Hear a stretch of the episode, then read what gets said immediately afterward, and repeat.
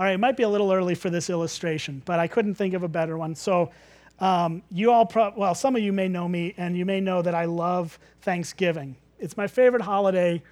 I guess if you don't count the Jesus holidays, okay? But it's, it's my favorite, like, just cultural kind of thing that we do because uh, who doesn't like to eat a ton of food and enjoy a day of uh, hanging out with people and watching football or whatever else we do? And I love Thanksgiving. I, I think it, even though it's not a, a mandated, you know, biblical holiday in any regard, it's a sweet thing for us to do uh, as we culturally pivot to a, a day a year. And really, as Christians, we know there should be more than a day a year where we do this, but to actually stop for a day and thank the Lord, as Christians at least, we thank the Lord for how He's cared for us in the last year, uh, how He's provided for us, how, how He has given us so much grace throughout the, the year to carry us through.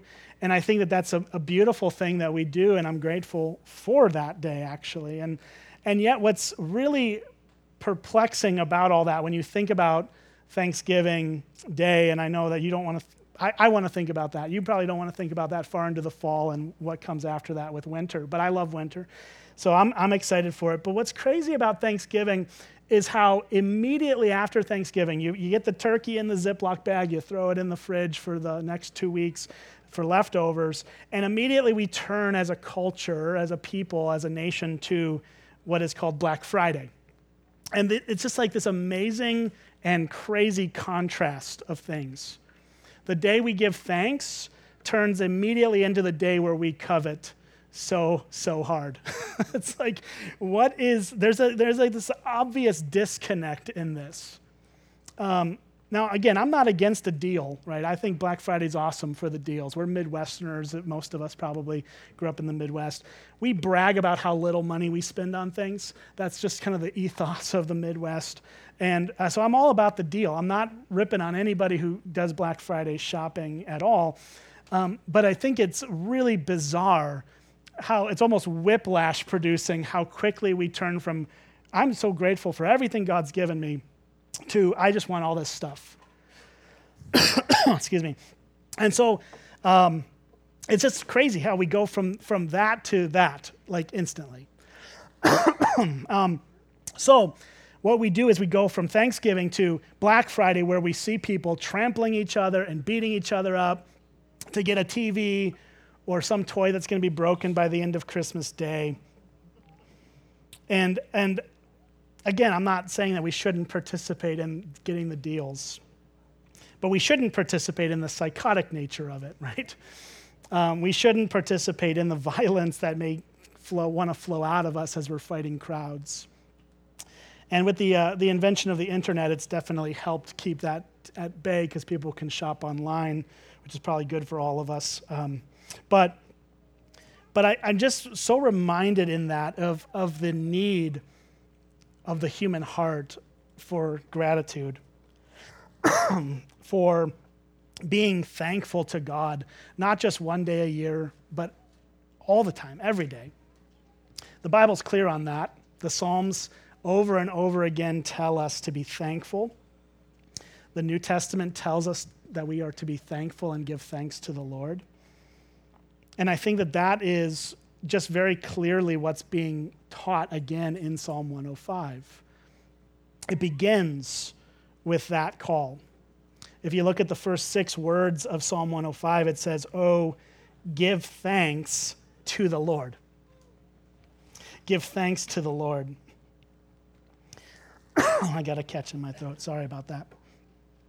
Um, this psalm is drawing us into gratitude it's drawing us into a, a, a, a demeanor of thankfulness.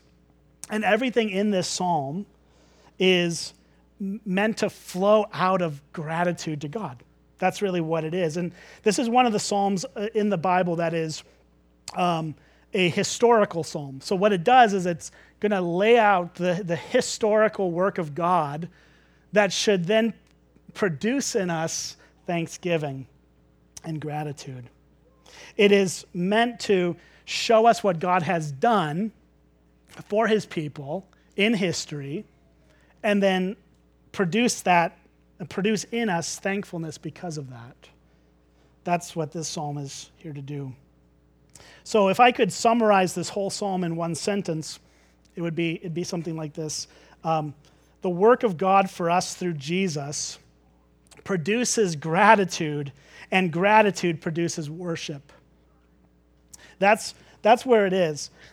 These bookends of, the, of this psalm begins with give thanks to the Lord and ends with praise the Lord.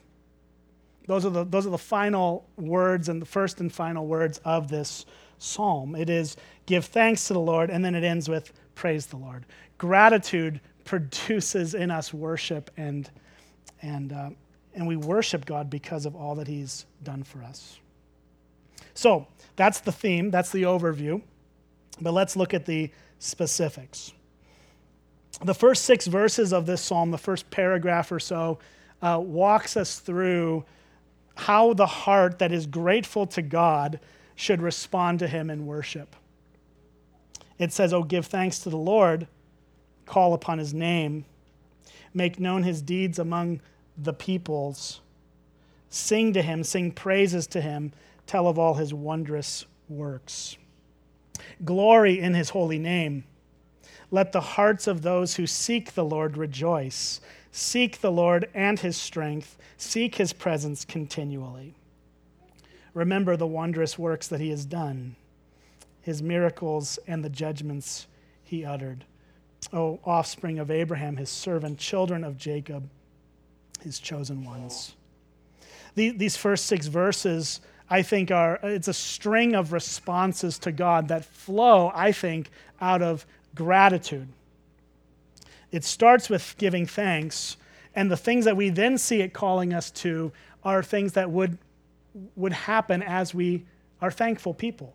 Right? Let's just look at the, the summary of these things give thanks, call upon his name, make him known, sing to him, tell about him, glory in him, let your hearts rejoice in him, seek him, remember all that he has done. All of those things come through us as we are grateful to God. Now, this is a pretty long psalm. It's 45 verses, so we're, we're going to have to do a little bit of a quick flyover of some of this psalm. But the, the remainder of the psalm really breaks down five categories of how God has worked historically through uh, his grace in his people's lives, which is what should, as we look back on these things, produce gratitude. So he's going to walk us through the psalmist, whoever wrote this psalm, it's not named who wrote it, but whoever wrote it is reminding our hearts again of all that God has done and is showing us at least five kind of, kind of big moments in biblical history of what God did for his people. These are predominantly focused on the books of Moses. In the first five books of your Bible were written by Moses. So uh, most of the things that this psalm focuses on focus on Genesis and then Exodus. And then it gets into just to the very beginning of Joshua kind of, and the end of Moses' life, and that's where this psalm wraps up. So obviously, we know that God has done far more than just these things, but this is sort of the, the pinnacle of what he did in the times of Moses. So let's look at each of these. And again, we're going to take a little bit of time on each, but um, we don't have a ton of time to emphasize all of it. So if you look at verse 7 through 15, that's the first kind of big reminder of what God has done for his people. It says, He is the Lord our God, His judgments are in all the earth. He remembers His covenant forever, the word that He commanded for a thousand generations the covenant that he made with Abraham, his sworn promise to Isaac, which he confirmed to Jacob as a statute, to Israel as an everlasting covenant, saying, To you I will give the land of Canaan as a portion for an inheritance. When they were few in number and of little account, and sojourners in it, wandering from nation to nation, from one kingdom to another people, he allowed no one to oppress them. He rebuked kings on their account, saying, Touch not my anointed ones, do my prophets no harm. Okay, so this, this first category of what God did for his people in history is that the Lord made and keeps a covenant with his people through Abraham, Isaac, and Jacob, and moving forward. This, this section of the psalm really just reminds us that God chose to save a people, and he did that through a family, the family of Abraham. And Isaac, his son, carried that, that torch, and Jacob, Isaac's son, carried that torch, and on and on. So, what this is emphasizing is really the faithfulness of God towards us throughout the generations. That God started this whole thing with Abraham, but he carries in faithfulness eternally in faithfulness throughout the generations of his people. Now, we're going to swing back to why that matters in, to, as we wrap this all up, but let's just land it there for now. Let's look at the second thing that we're reminded of. So, first, God makes a covenant with his people. Okay, and we'll talk about why that matters. But look at the second thing we're reminded of, verse 16 through 23. It says, When he had summoned a famine on the land and broke all supply of bread, he had sent a man ahead of them, Joseph, who was sold as a slave. His feet were hurt with fetters, his neck was put in a collar of iron, until what he had said came to pass. The word of the Lord tested him. The king sent and released him. The ruler of the people set him free. He made him lord of his house and ruler of his possessions to bind his princes at his pleasure, to teach his elders wisdom. Then Israel, which is another name for Jacob, came to Egypt. Jacob sojourned in the land of Ham. So this is a summary. If, if the first section of this uh, Abraham Abrahamic covenant is a summary of Genesis, really chapters 12 through 36, the, what we just read is a summary of Genesis 37 through 50. So if you're tracking there, this psalmist just uh, basically summarizes in two paragraphs roughly the whole of Genesis, uh, pretty much, up, up to, from at least starting in chapter 12.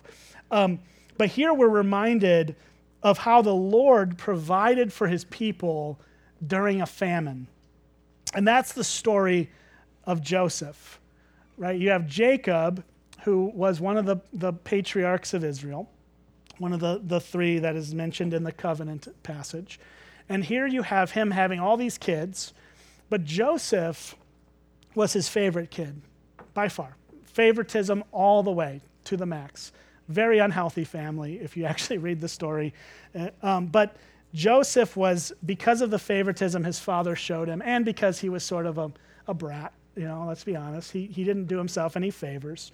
But his brothers really hated him, and his brothers let bitterness just grow to a point of, of really the extreme of wanting to take him and kill him.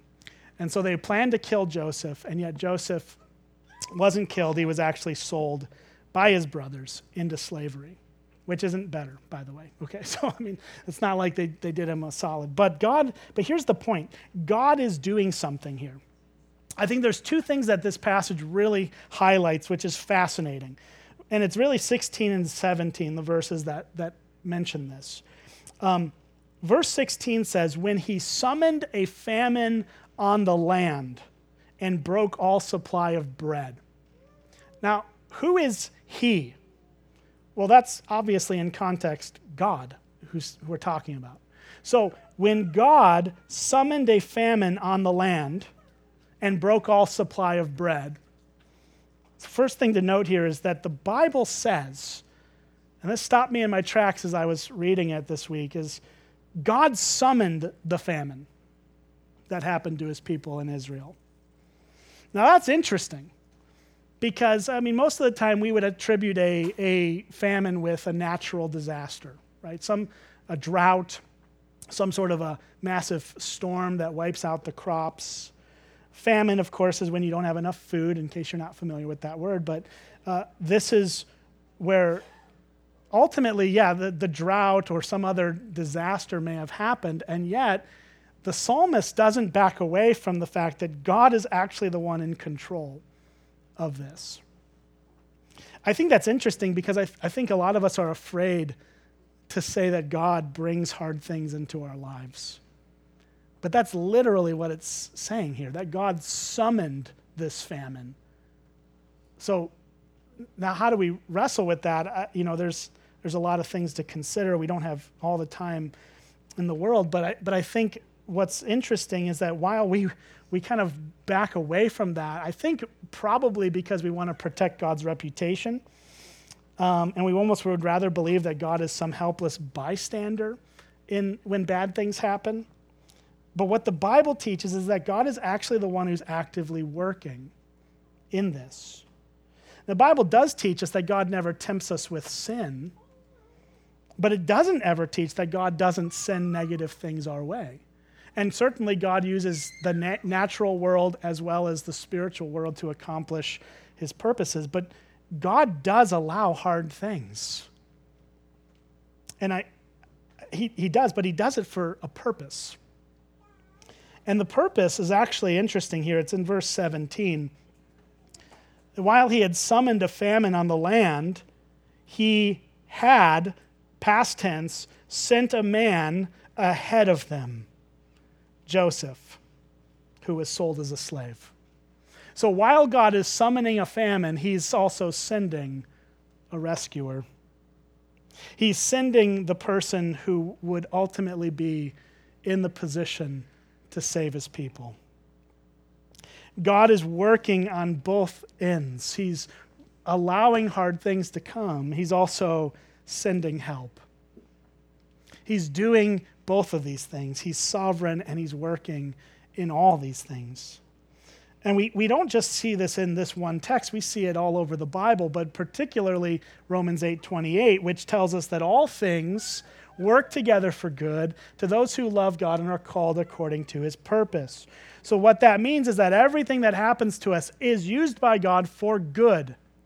All things can mean bad things. In fact, it absolutely means bad things in the context of that passage. And, and yet, God takes those things and uses them for good. Now, the question is what is the good that God is doing with all those bad things? Well, it doesn't, doesn't leave us to guess. It tells us in 8, 829 that the good that God is doing through the hard things in our lives, in fact, through all things, good and bad, uh, from our perspective, the good that He's doing is He's making us more like Jesus. He's conforming us to the image of His Son. And I think if we, while it doesn't necessarily make the suffering easier in the moment necessarily, right? Suffering is suffering. It's hard. We don't have to enjoy it we can, I think we can bear it under, the, under God's strength because we know that God is using it for a purpose. He's using it for the purpose of making us more like Jesus. And I, I, I, truly believe this that we may get glimpses of that in our life, but we are not going to see the fullness of that until God uh, brings us to Himself and maybe will graciously let us see how that all worked. I'm, all, I'm just always reminded of, of this one quote from John Piper where he, he says that God is always doing 10,000 things in your life, and you may be aware of three of them. And I think that's just so helpful and right. But God is doing all of these things on both ends. He's, he may be bringing hard things to us, but He's also giving us his son to help us. And Joseph is serves as a type of Christ. It's very clear when you read the scriptures that that is what's happening. Joseph is a forerunner or a shadow of what Christ would ultimately do for us. So we see that we can give thanks to God because he provides for us in, in difficult moments. He did that in history through this famine. He does it today. Okay, let's look at the third one. 24 to 38. The Lord made his people very fruitful, and he made them stronger than their foes. Foes are referring to the Egyptians in this context. He turned their hearts, the Egyptians' hearts, to hate his people, to deal craftily with his servants. He sent Moses, uh, his servant, and Aaron, whom he had chosen they performed his signs among them and miracles in the land of Ham. He sent darkness and made the land dark, but they did not rebel against his words. He turned their waters into blood and caused their fish to die. Their land swarmed with frogs, even in the chambers of their kings. He spoke, and there came swarms of flies and gnats throughout their country. He gave them hail for rain and fiery lightning bolts through their land. He struck down their vines and fig trees, shattered the trees of their country. He spoke, and the locusts came, young locusts without number, which devoured all the vegetation in their land and ate up the fruit of the ground. He struck down all the firstborn in their land, the firstfruits of all their strength. He brought out Israel with silver and gold, and there was none among his tribes who stumbled. Egypt was glad when they departed, for dread of them had fallen upon it. This section of the psalm is recording the history of Exodus chapters 1 to 13, which is telling us about how the Lord saved his people from slavery to, to the Egyptians. That God sent Moses and Aaron, and they performed all these mighty works through God's power. They brought, you, you probably, as we read this, you heard about a sampling of the plagues that were brought upon Egypt. And most of you are probably familiar with that story. Um, you either watched it in the Ten Commandments movie or Prince of Egypt was the one that came out when I was a kid, uh, the cartoon version. Uh, but, but we all kind of have this concept of that story of God rescuing his people from Egypt. And this, this passage is just recounting how God did that. Remember, it's a historical psalm, so it's walking us through the, the work of God. But what it's showing us is that God was merciful and gracious to work his miracles in rescuing his people and saving them from slavery.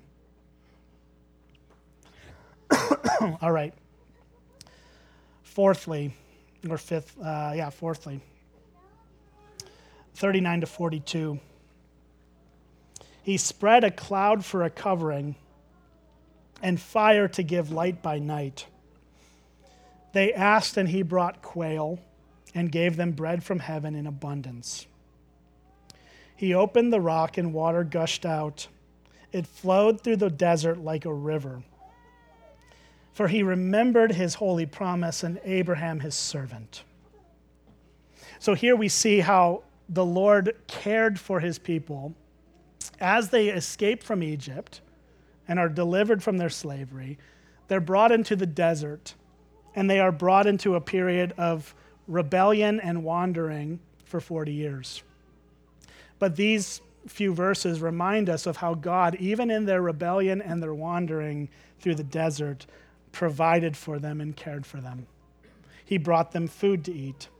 He gave them water in the desert, miraculously from rocks he gave them shelter with this pillar of cloud and fire that kept them shaded and, and warm at night. He provided through all of these things for them in the desert. And now there's one more thing to look at before we kind of land the plane here. Uh, verse 43 to 45. So he brought his people out with joy, his chosen ones with singing, and he gave them the lands of the nations and they took possession of the fruit of the people's toil, that they might keep his statutes and observe his laws. Praise the Lord. So, this final section tells us that the Lord gives his people a, a home to possess. This is recording really the summary of the book of Joshua, maybe the very tail end of Moses' life as well. But um, this is a summary of how God brought them out of Egypt through 40 years of wandering in the desert to ultimately giving them a home, which he had promised to Abraham. And he presents them with this perfect, beautiful home that they could dwell in. They didn't have to toil with the, with the fields, they didn't have to plant the fruit trees. Everything was there for them to enjoy. Okay, so that's the psalm, right? That's the sampling, the, the five or so big moments of God's work for them. But remember that this whole thing is meant to produce in us gratitude, and ultimately, gratitude leads us into worship. And if this sampling in, of God's work for his people through Genesis, Exodus, and all the way up into Joshua is a good thing for us to remember, yes, how much more do we have to be thankful for? we live in a point in history where we can look back on far more of what God has done. And everything that God did in the Old Testament culminates in the person of Jesus Christ. we know from the book of Hebrews, chapters, t- chapter 10, that, that all of the Old Testament is a shadow, but Christ is the substance. The, the Old Testament points us to what God, yes, did historically. I'm not arguing that this, this all happened, but it all happened for the purpose of pointing us to, a, to an ultimate fulfillment in Jesus. And so we see the shadows here of what Christ would accomplish for us. As God made a covenant with Abraham back in Genesis, so in Jesus, he makes a new and better covenant by his own blood shed on the cross. This is what Jesus says at the institution of the Lord's Supper just before his crucifixion. He says, He makes a new covenant with you by my blood. He makes a covenant with us that will eternally carry us forever in himself. That Jesus is the, the, the top of the pyramid of, of all the covenants that God has made. He's the capstone, He's the one that completes it all. So, yes, God made a covenant with Abraham and continued to carry that through Jacob uh, and, and then all the way through his people. But Jesus produces a new and better covenant by his own blood, not by the blood of animals like the Old Testament people. We also see that God provided for his people in a famine by sending Joseph into Egypt to provide food for his people through the wisdom God gave him. But we see even better in Jesus that he provides all that we need in life because he is the bread of life. That whoever comes to him will never hunger, and whoever believes in him will never thirst. Jesus is the true and better provider for us in the famine of our spiritual deserts. We also see that God delivered his people from slavery to the Egyptians. But in Jesus, we are saved not just from physical slavery, but from the ultimate slavery to sin and our judgment that we rightly deserve in hell. God rescues us from that through his Son as we trust and believe in him. As God cared for his people in their desert wanderings for 40 years, so Jesus cares for us in our dark and desert moments. He comes to us with sufficient grace in our moments of darkness and despair. And I'm reminded, I, have been reading through Second Corinthians just in my own reading time and devotional time. And I've read this book many times, but I'm just struck in the very first chapter of what Paul says about his own experience in this regard. He says, I, I do not want you to be unaware, brothers, of the affliction we experienced in Asia for we were so utterly burdened beyond our strength that we despaired of life itself. Indeed, we felt we had received the sentence of death, but that was to make us rely not on ourselves, but on God who raises the dead. He delivered us from such a deadly peril, and He will deliver us. And on Him we have set our hope that He will deliver us again. Paul, Paul and his friends who served in ministry alongside him knew what the darkness and despair of life could really look like. And, and many of us know that too. And yet, Paul pivots his heart away from despair to hope because God is the one who raises the dead. And God is the one who will carry him through whatever God calls him to. And that is true of Paul, but it's also true of me and it's true of you as we follow Christ. We also see, and finally, that God gives his people a land to dwell in. And yet, what we need to understand is that Jesus gives us what that land actually points to, which is an eternal home in the new heavens and the new earth when he brings in his kingdom. And we get to be an inheritor of that because we're a part of his people. In light of all of that, the things that God has done for us in Christ, how could we not express our gratitude to him? That's the point, right? That we give thanks to the Lord and we praise the Lord because when we look back at what God has done to accomplish all of our salvation and provide for all of our needs and all the things, we have nothing else to do except be thankful. And again, I'm reminded of this story in Jesus' life in Luke 17 um, where there's these 10 lepers, men with leprosy, that come to Jesus. And they're all outcast from society because of the skin disease that they have. And Jesus heals all of them. He just speaks and says, As you go, go to the priest, show yourself to the priest, fulfill the, the, the requirements of you, and, and then go your way.